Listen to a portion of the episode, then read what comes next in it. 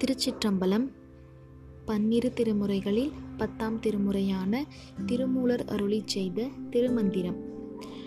பாடல் நாற்பத்தி நான்கு அன்பினுள் விளங்க வைத்தேன்.